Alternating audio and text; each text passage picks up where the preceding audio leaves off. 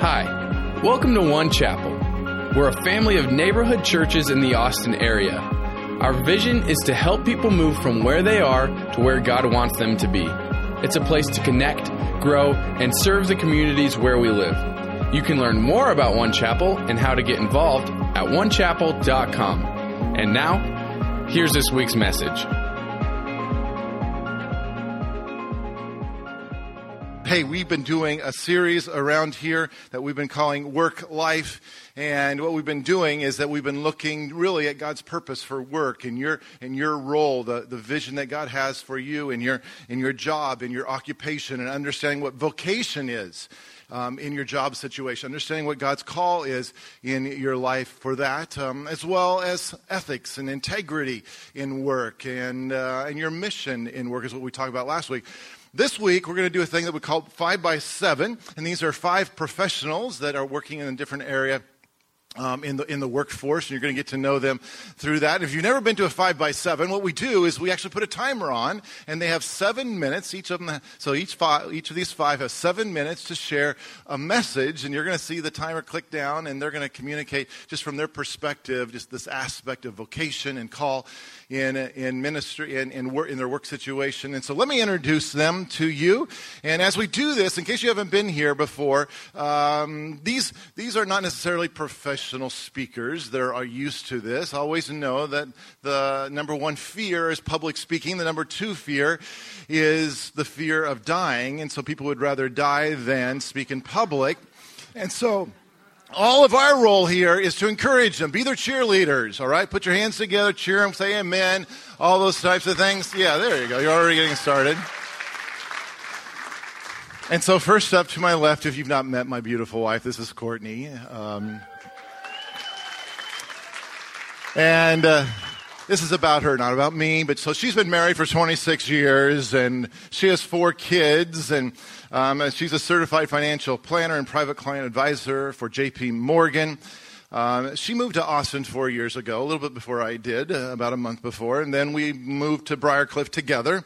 Um, she's originally from Colorado Springs, and a fun fact about her was she was the only girl in her first grade class. That's Miss Courtney here. That means clap. Next up will be Max Peoples. And Max says he's married to the most amazing and beautiful woman in the world, Beth Peoples. That's his word. They've been married over nine years, which he says has been the best years of his life. Beth has two wonderful grown children. He's a liquidation analyst, which you'll hear about what all that, what all that is about. Um, he's lived in the Spicewood area for over 20 years. He's originally from Sweetwater, Texas. And a fun fact about Max is he enjoys hiking with God in the Colorado mountains, and he always feels closer connection with God when he's in the mountains and being able to give thanks to God for all of his many blessings. That's Mr. Max Peoples, everybody. And the next to Max is Jonathan Clark. And he's married to the amazing Amber. They've been married for 10 years. They have two kids. And Jonathan is an artisan and works from his home shop creating amazing furniture. And it absolutely is spectacular what he creates. If you haven't seen it or you haven't commissioned him, you need to commission him. A lot of pieces of furniture around here have been done um, by Jonathan. Um, he's lived in the Spicewood area for the, for the past eight years. Um, he's originally from South Austin, so one of the natives. A fun fact about Jonathan is he subconsciously sings or whistles Christmas carols when he's really tired. And apparently, this is genetic because his daughter Savannah, who's five years old, does the exact same thing. That's Jonathan. And the next to Jonathan is Hyde Griffith. And he is married to Cynthia, and they've been married for 28 years. They have three kids and two grandchildren. He's the engineer and the chief operations officer for a project management firm. He's lived in the Spicewood area for three years. He was born in La Jolla, California, and raised in South Carolina. And a fun fact about Hyde is that he enjoys dangerous adventures and has lots of stories to tell. Just ask him. That's Mr. Hyde. And last but not least is Miss Christine Flores married to Michael here on the front, second row there. Um, they've been married for seven years. They have two kids, and she is the COO of the Beeswax Company and is affectionately referred to as the Queen Bee. She doesn't actually live here in the Spicewood area, but over in the Dripping Springs area. But Pace Bend Park was the location of many of Christine's and Mike's first dates. She is originally from Austin, one of the few. And a fun fact about Christine, it goes a long ways. She's a sixth generation Texan, a fifth generation Austinite, and her grandmother grew up on 6th Street in downtown Austin.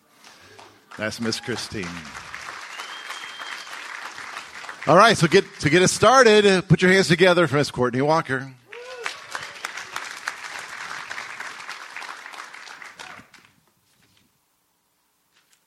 All right. Well, when I got married 26 years ago, I didn't necessarily know what I was signing up for in becoming a pastor's wife because I had graduated from college with a degree in marketing, and my plan was to go into the business world and, and have a career.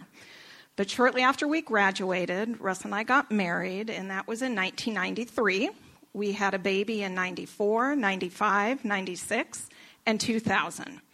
And so, needless to say, God had other plans for me, and I was fortunate enough to be able to stay home um, with the kids probably for the first 10 years and raise them. Um, and I was very grateful for that. But it was during that time, too, that I was trying to figure out, you know, what is this pastor's wife thing? Maybe that's what I'm supposed to be doing here. And I had a dear friend give me this book, and it's called How to Be a Preacher's Wife and Like It. And so I want to read a couple excerpts from this. Um, it says The duties of the average pastor's wife range from criticizing her husband's sermons to baking cakes for the church supper. The pastor's wife needs to rise at a comparatively early hour dress herself in as an attractive way as possible to be at her very best in serving the family their breakfast and in giving them a good start for the day. It is most important to family morale that you serve three good, tasty meals each day and on time. The minister's wife must be willing and able to participate in every phase of church life, from singing in the choir to teaching Sunday school. Well, I can tell you that most of this I have failed at, and quite frankly, you would not want to hear me singing in the church choir. So, shortly after our youngest Sheldon went to school um, full time, I went back to work and I got a job as an assistant to the financial advisor that lived in our small town. And um, that was great for a couple years. Long story short, he ended up losing his job. He was fired for some unethical practices, and he was ultimately banned from the industry by FINRA and the SEC. And I'll never forget the day my supervisor came into my office and he said, Courtney, you know our clients, you've been working with them for a couple years. If you can go ahead and get your licensing done, we'll let you take over this $50 million book of business.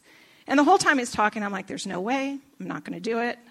And I had, it was as, you know, this door was wide open to me. You know, God had opened this door, and I was hearing nothing of it. And the things going through my head were number one, I am a terrible test taker. I was a solid C student, um, and there's a huge fear that I'm never going to pass these exams. There was three exams, a couple of them were pretty tough, that I'm never going to get beyond that step. Um, number two, I'm a woman, and this is a male dominated industry. Not that men are bad or anything, it's just the way the industry is. 75% of all financial advisors are men, and so it was super intimidating. So I'm fearful, I'm completely intimidated. And then the last thing is, I'm a pastor's wife. And, you know, other people's expectations, because pastors' wives are not on Wall Street. They are at home making three tasty meals a day. So I was ready to slam the door shut, but through the encouragement of Russ and some others, I went ahead and I walked through the door. And I took my exams and I passed the three exams in three months on the first time. And, and shortly after that, I went on to get my certified financial planning certification, which at the time was a two day exam um, and passed that as well. And that is really just God's grace. You know, when He calls us to something, when He opens the door, He gives us what we need to do it. And He always, I think, calls us to things that we cannot do on our own strength. We have to be able to rely on Him. And so through this journey, you know, I can say it's had its challenges for sure. I meet with clients, and their response is always when they find out I'm married to a pastor, that's weird. Or they're dead silent, and I'm like, I know, it's weird. I haven't figured out how this all works either. But um, because we have these things, and society tells a pastor's wife what we should look like. It's making how many tasty meals a day? Thank you. And then the business world tells me a financial advisor that works in Wall Street should be a man in a three piece suit with some slick sales presentation. And I'm like, I am I'm none of these. So the firm that I work for, JP Morgan, we have 43 advisors in Austin, and 37 of them are, are men. So I'll go to advisor meetings sometimes, and I'm literally the only female advisor in there. And like even today, it can be completely intimidating. It's as if I'm back in first grade, you know, the only girl in this this male dominated world. And so it's just figuring that out. And I've said, God, why am I in this? You know, I'm not the typical one to do this. But then it's when I have a young widow come to my office and she has a life insurance settlement. She's never balanced a checkbook and she doesn't know how she's going to make, you know, this settlement or the policy last her lifetime. And so I realized that I can bring empathy and kindness and ethical business practices um, into personal and really help people to bring the emotional to the practical. And it's like, I can do this. And it's like Travis shared a couple weeks ago about being uniquely created, you know, for what God calls us to. And I feel like, you know what? I can do this. I can be that bridge for people, even though it might not be typical or seem, you know, like where a normal pastor's wife should be. You know, and on the pastor's wife side, I've discovered there's plenty of women in the church that can sing in the choir. Violet is much better singer than I am. Um, and people in the body of Christ have just come together to fill in every spot that we need. And then I look too as, you know, just God's provision in our family because early on, like every job we took, especially in our early years, we took pay cuts. And at the time, I'm like, I'm going to have four kids in college, three at a time. You know, how are we going to do this? And had I not walked through that door, how many years ago, you know, I think I would be missing out. You know, God has been so gracious for it to be just provision for our family as well. And I want to encourage you just today, just like I said before, to be aware of the doors that God opens for you in your careers. Sometimes they're going to be, they're probably usually going to be scary and intimidating because those are the ones that I think God calls us to. So the next time you see an insurmountable challenge in your career path, it might just be God.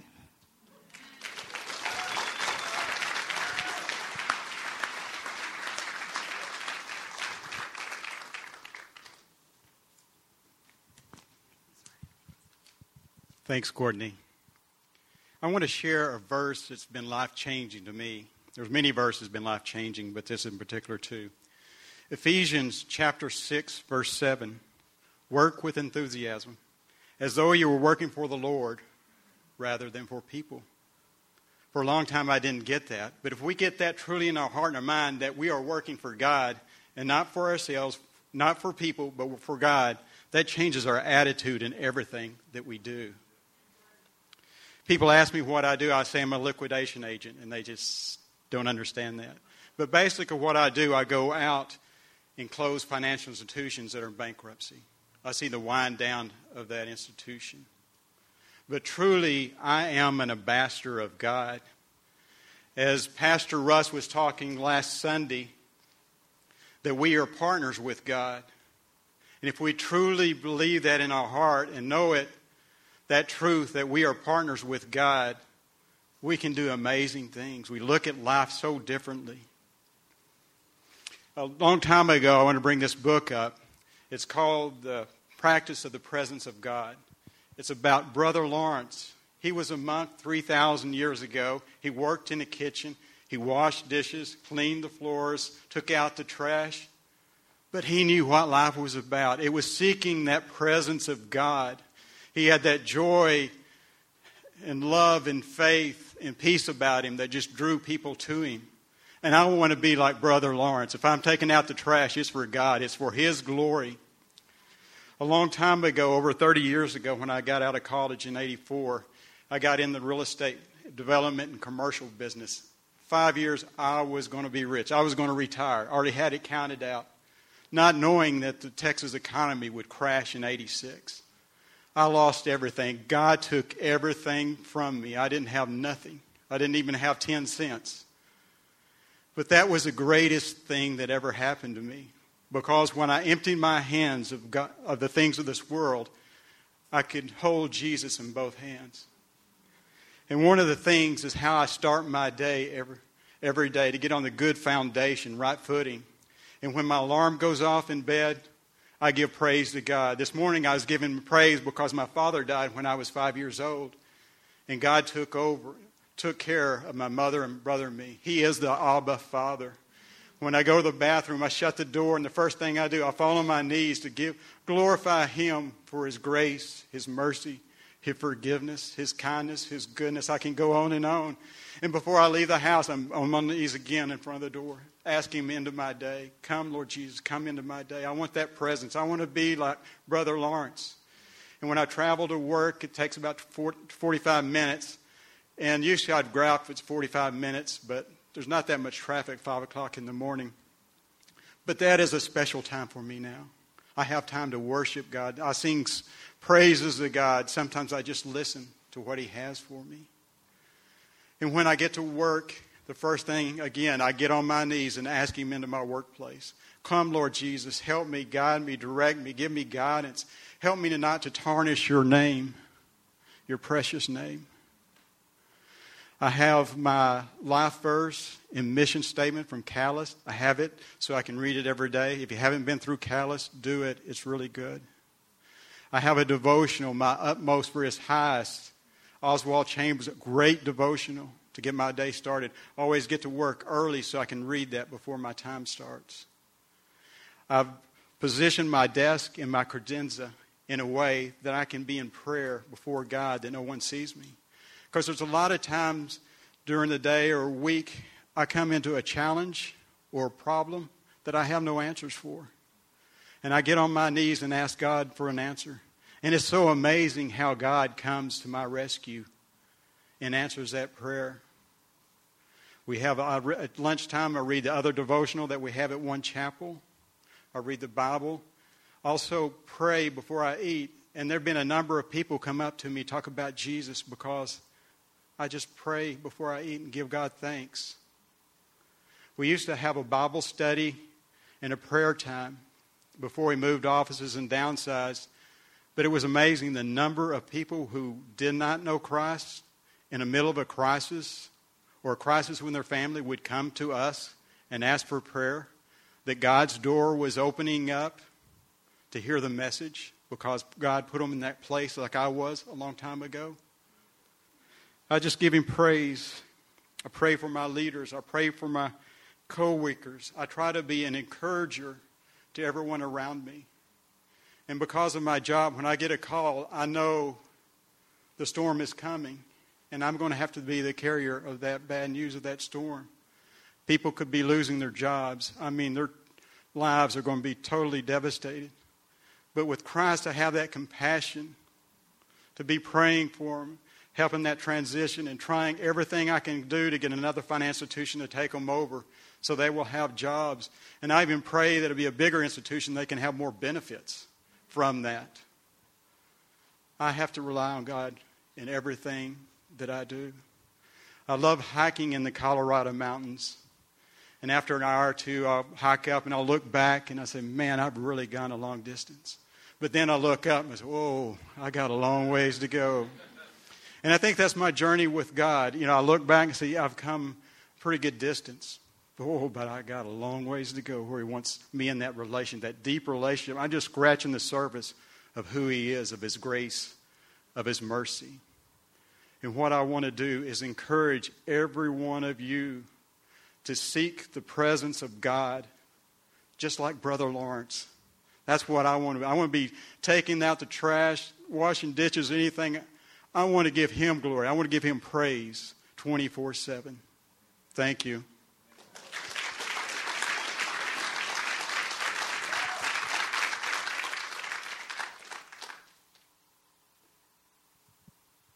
As a sole proprietor who works from home, I enjoy all the best benefits. Um, I am not in corporate America, but each day I get to enjoy breakfast, lunch, and dinner at the table with my family, which tells me that I might be married to a pastor's wife.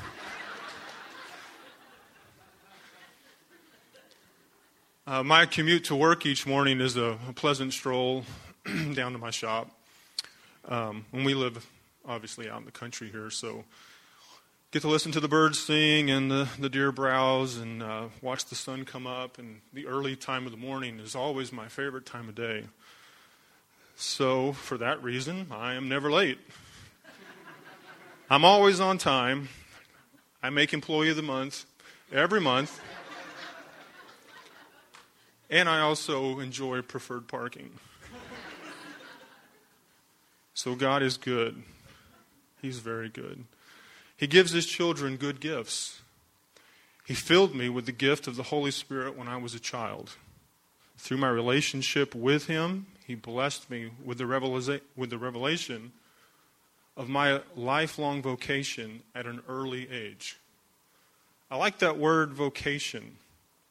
This, this, uh, this word came up a few weeks earlier in this series.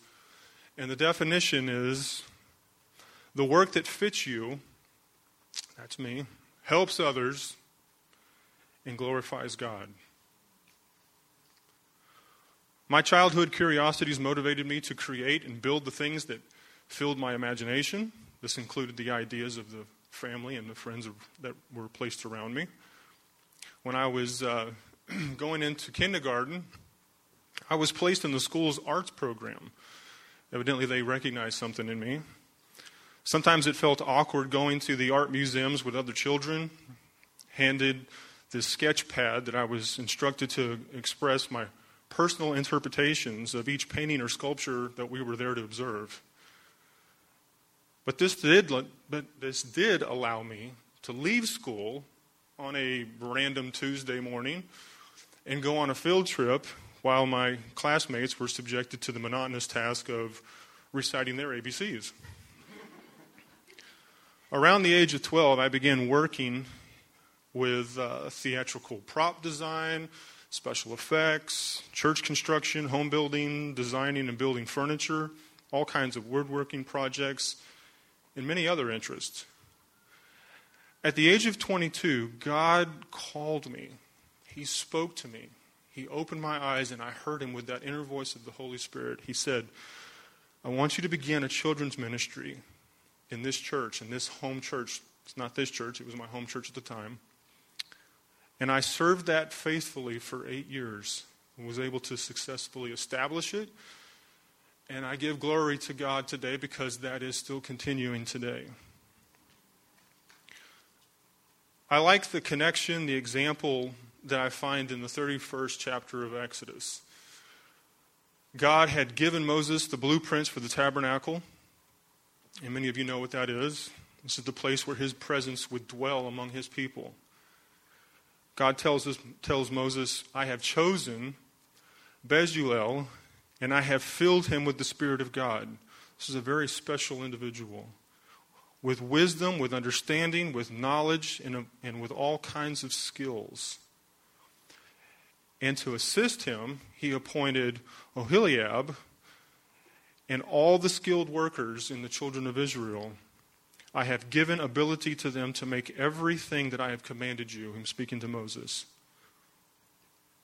This was the Ark of the Covenant. This was the tabernacle. This was the priestly garments. This was the anointing oil. And this was even the, the fragrant incense in the Holy of Holies, the holy place. God said, They are to make them just as I commanded you.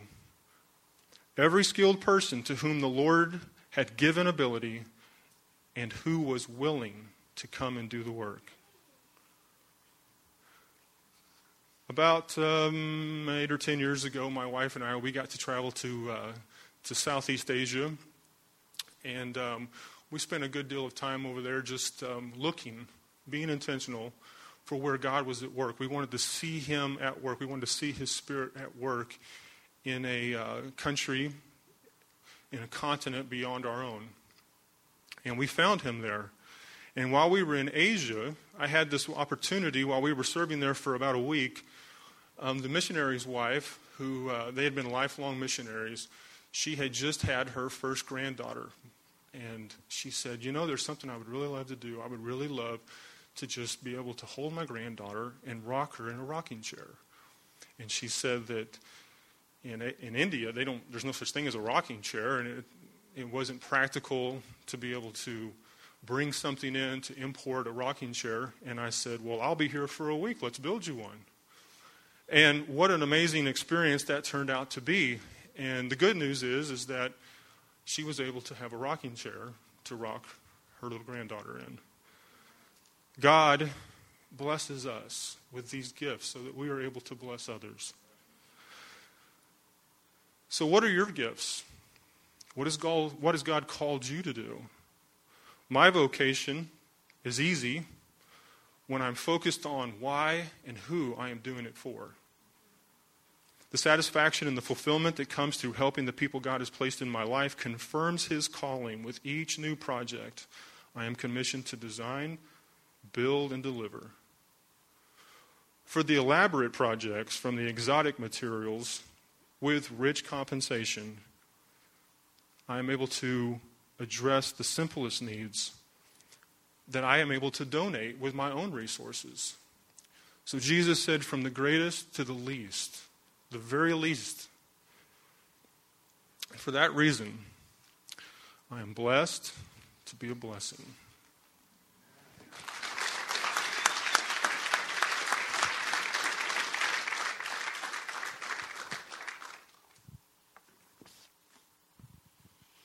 Good morning, or good afternoon. Now, uh, I have always been wired for uh, leadership, adventure, achievement, and administration. there are lots of stories to confirm this about me. You can just ask Cynthia later, and I never cease to surprise her with new stories of my antics growing up. But what do I do as a chief operations officer for a project management company? We manage uh, complex healthcare and higher education projects, hospitals. Um, they typically range between 25 million and up to 900 million apiece. And my job principally is to execute the CEO's vision to be an integrator and to make it all work together, to essentially bring order out of chaos. And there's usually a lot of chaos. But those gifts, when taken to an extreme and not operating under the Holy Spirit tend to abuse people, hurt people, run them over.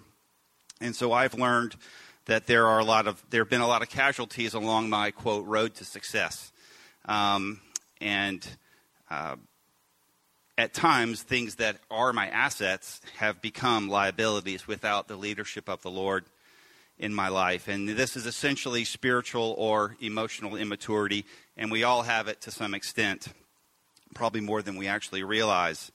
Uh, over the last 20 years, 30 years of actual professional experience, uh, the Lord has worked through His Word, through prophetic words to our family and me, through my mistakes, and there have been a lot of them, and other sources of information. I like to read a lot of other books that then bring me back to having different perspectives on the Word. Uh, and in that, one of the books that I've really enjoyed over the years is this one called The Seven Longings of the Human Heart. And in it, the authors talk about these longings that have been hardwired into our DNA by the Lord with the intent, with the intent and purpose to bring us and draw us back to Him in areas that only He can satisfy. And in the world we live in, they're either satisfied one of two ways in a healthy way, in a healthy perspective, or in a dysfunctional way. And so I have um, had to learn over all those years how to meet those needs in a righteous way. Um, one of my other favorite people in the Bible is King David, and he uh, was 20 years in a very intense discipleship program called the Saul Training, the Saul School of Training. Uh, I've been there too, over 30 years under various Sauls uh, in my day and that's a very intense uh, program. The marketplace that we operate in and that you operate in, many of you, uh, is an intense place of politics, emotions, profit loss, wins, defeats, and a thousand other things that impact our hearts, challenge our hearts. In the books of Chronicles and Samuel, Uh, we read about and learn about the historical facts about David's life, but it's in the Psalms that we actually are exposed to the movements of his heart. And I think that's a very important part of leadership and operating in the marketplace is, is understanding the movements of our heart. In 1 Samuel 16 7, Samuel is going to Bethlehem to anoint the next king. And the Lord says this to Samuel Do not look at his appearance or at the height of his stature, because I have rejected him. He's referring to Eliab, the oldest son of Jesse. For God sees not as man sees. The man, for man looks at the, at the outward appearance, but the Lord looks at the heart. And so, similar to David, I have found that I have been through many stages of growth and development over these 30 years of professional work, but even years before that in college. Uh, and one of those lessons learned is to really take care to not move too fast, wanting to be advanced or promoted. Easier said than done. Uh, the need to develop not only technical but relational skills to be effective in the marketplace. And that these experiences are typically cumulative. We, they add upon one another, they inform one another, and they build upon one another. And lastly, that there is an integration. It's hard to explain, but there's an integration that the Lord is doing in all of us in the marketplace, and that just takes time. Um, we're so such a hurry to get somewhere. Uh, the Saul trading program was a very, very necessary part of David's training to become king of Israel, and it's essential in our lives as well. David passed and failed many uh, heart tests or integrity checks along those years. Um, and then there's another book called Emotional Intelligence. I don't know if you've heard of this one, but there's two critical components to emotional intelligence personal competence, which is self awareness and self management, and the second is social competence, which has to do with social awareness and relationship management. So back in 2006, I'd been with Broadus for about two years, uh, and I tried to resign from the company. I don't know if any of you have ever done this, but the CEO would not accept my resignation. He said that I had to come to Austin and make my case in person. And being as young and naive as I was, I believed him. I didn't just take the next job. So on the way to Austin, I was praying in the Spirit and driving and worshiping like I normally do around Texas and asking for the right words to say to the CEO and the chief operations officer. And as I was driving and worshiping, a, a winter storm blew in. This was November or December and I found myself off of Highway 290, off in the country at a stop sign with city names and road numbers that I had no clue where I was. And I was lost physically. But the Lord spoke to me internally and said, Hyde, you really are lost. Uh, just stop and listen to me. You have no idea where I'm taking you. And when you get to the CEO's office, you will unresign. And I said, What? Who does that? Who unresigns? And he said, You will. That's exactly who will. So when I got there, the CEO said, Where should we start? They had all my analysis and spreadsheets in front of them, and I said, Well, let me start. And he said, That's a great idea. So between the stop sign and his office, I was led to a number of other instructions the Lord gave me, which was to repent of my orphan spirit, uh, basically to ask them for forgiveness, uh, to not demand any changes to my compensation program, and I was to return to my assignment, work hard, be faithful, and trust that the leadership would reward me in time. Needless to say, they were baffled and speechless, but I got up from the table and said, Thank you for listening to me. I'm going back to work. That blew them away. But the point is that God really intervened to get my attention and to redirect my actions on that day. Um, in summary, um, God really has leadership lessons to teach all of us in the marketplace. Number two, that we need to develop all of who we are to serve God in the marketplace. That's our craft and skill, as well as our relational skills. And lastly, that we are to be faithful to do as the Holy Spirit leads us, even if it doesn't make sense. Because my favorite scripture is Zechariah 4 6 that says, It's not by might nor by power, but by my Spirit, says the Lord of hosts. Amen.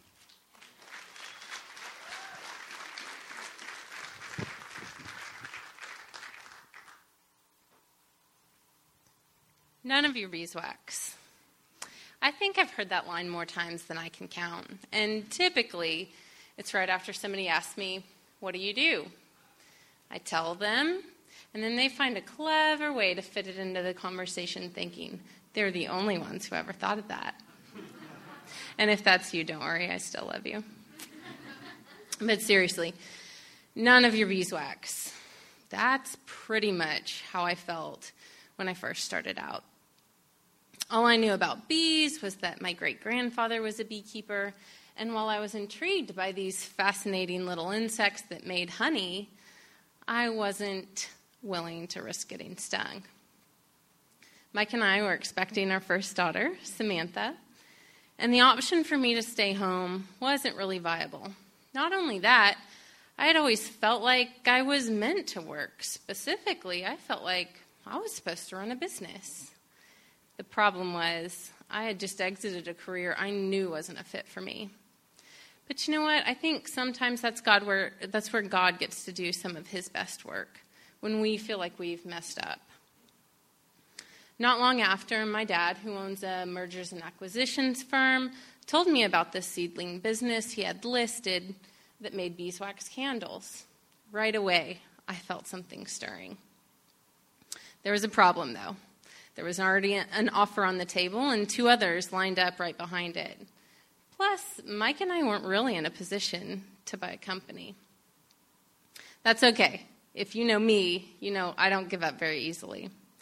And even though I had pretty much walked away from church, I prayed and God moved. Time passes. Now I'm very pregnant. I'm eight months pregnant, and I do what most women do at the tail end of their pregnancy. I asked my husband to quit his job to help me start running a business we had zero experience in. About a month later, Samantha was born, and we moved the business to Austin. None of this made a lot of sense, but we did have hope. The first two years were a whirlwind. I learned I had so much left to learn. So I started seeking knowledge. Ecclesiastes 7 11 through 12 says, Wisdom, like an inheritance, is a good thing and benefits those who see the sun. Wisdom is a shelter as money is a shelter, but the advantage of knowledge is this wisdom preserves those who have it. So, practically, what did I do? I contacted the Chamber of Commerce. I went to different workshops. I studied at home. I found a mentor. I even talked to one of our competitors. And we started, started burning beeswax candles like crazy. Our house was always filled with burning candles and always smelled like warm honey. I did this because I realized if I was going to excel in this business, I needed to understand better than anyone how my product performed. Have you ever toiled at something? I have. Ecclesiastes 5:19 says, "Moreover, when God gives someone wealth and possessions and the ability to enjoy them, to accept their lot and be happy in their toil, this is a gift from God." I've toiled, and I haven't always been happy in it. But I feel like the, the most worthwhile toil has been when I've let God do in me what He wanted. And when I would get out of the way and let that happen, I would typically see those benefits spill out into business. I remember the day I felt God had planted in me true joy like the joy of the Lord kind you experience in those mundane, everyday experiences right in front of you. My staff was out sick. Everybody had caught a bug. So I was the only one working.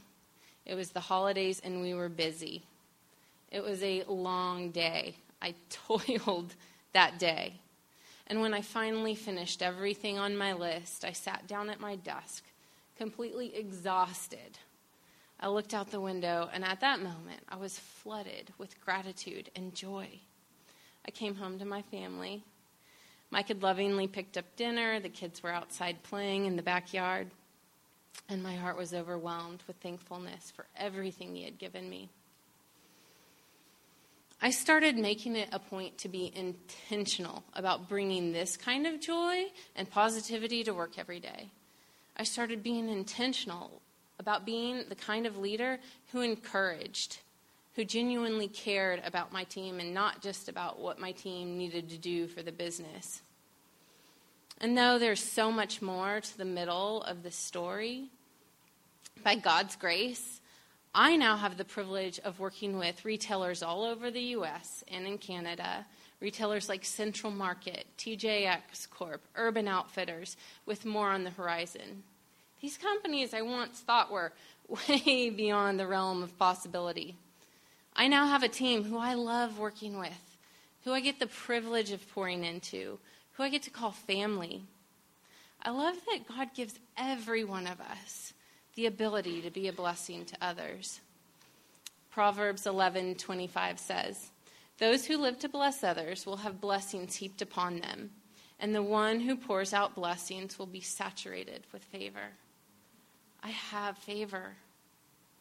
When Austin Woman magazine reached out to me for a featured article, I thought to myself, oh, wow, if God can do all this with my little dream, I need to start dreaming bigger. so just wait. More is coming because my God, your God, is a generous and loving God who wants only the best for me and for you. Let me ask y'all a question. What kind of candles do you think the Israelites made in the land flowing with milk and honey? Look, it doesn't escape me that God chose me to make beeswax candles, a product made from one of his tiny creations that burns longer, cleaner, and brighter than other candle types. He chose me, someone who was broken, to spread his light in a very literal and spiritually powerful way all over the world. I'm humbled and I'm grateful. So I want to encourage you today. If you're toiling with something, and maybe it's something God's wanting to do in you, like He's done in me, I want to encourage you. God loves you, He sees you, He cares, and He wants what's best for you. So keep going. Thank you.